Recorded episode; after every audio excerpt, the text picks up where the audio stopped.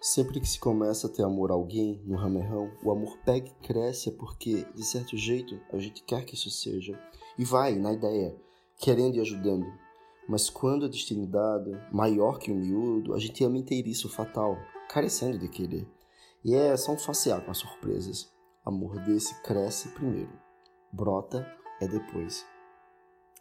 Esse trecho que eu acabei de ler é do Guimarães Rosa, lá no Grandes Sertões Veredas, o personagem do Riobaldo falando. Ele tá ressoando em mim há um tempinho. A Grazi, uma amiga minha que também é escritora, ela me mandou ano passado, final do ano passado, e semana passada eu tava pensando sobre isso. Sobre se é verdade que a gente, quando conhece alguém, a gente quer tanto que isso aconteça, a gente deseja tanto, a gente projeta tanto, que o amor já cresce ali. Só que só se for certo, se for um destino traçado, se for de verdade, é que o amor vai brotar. É muito interessante, parece um pão que primeiro está crescendo para depois ser pão. Mesmo que ele já esteja enorme ainda, ele não é pão, ele não é amor.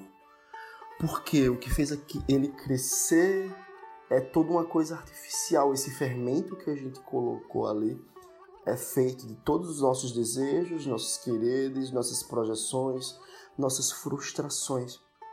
Então a gente, dentro da, na frente da gente, a gente tem essa pessoa que a gente já deu um apelido fofo, a gente já chamou às vezes para passar finais de semana na nossa casa, a gente já contou um monte de segredo, isso parece tanto com amor, mas isso já é amor? Ou é todos os nossos desejos, nossos quereres? É bem complicado, a gente passa toda uma infância, adolescência vendo os relacionamentos dos outros, principalmente dos nossos pais, pessoas próximas, Uh, depois a gente tem logo nosso primeiro relacionamento, e isso vai dizer tanto dos próximos, tanto esse da infância, como a gente viu os pais, como a gente enxerga os amores, os relacionamentos, e também desses nossos primeiros. Imagina, a gente começa a se relacionar quando a gente está numa fase meio de descoberta de si mesmo, a gente não sabe ainda como a gente lida com o outro, a gente está numa fase muitas vezes da adolescência de baixa autoestima, a gente não gosta do nosso corpo. E o nosso primeiro relacionamento meio que vai ser isso.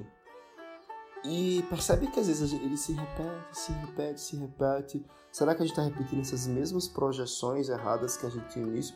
A gente está sabendo uh, seguir e mudando a forma como a gente enxerga o outro? É meio comum a gente ter um, uma percepção que parece que a gente está sempre repetindo os amores, os casos, os erros, como a gente meio chama.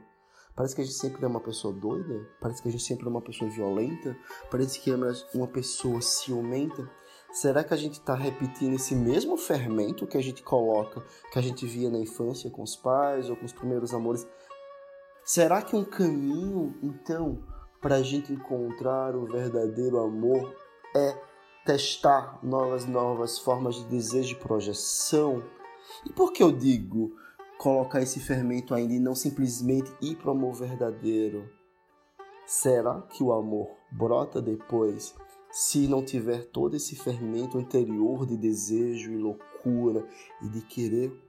Eu acho muito complicado. É, eu sou uma pessoa muito racional e é triste que eu sinto que até hoje eu não consegui amar alguém eu percebo que eu evito colocar esse fermento que eu acho falseado e, sei lá, agora com 34 anos de verdade, eu sinto que é totalmente necessário.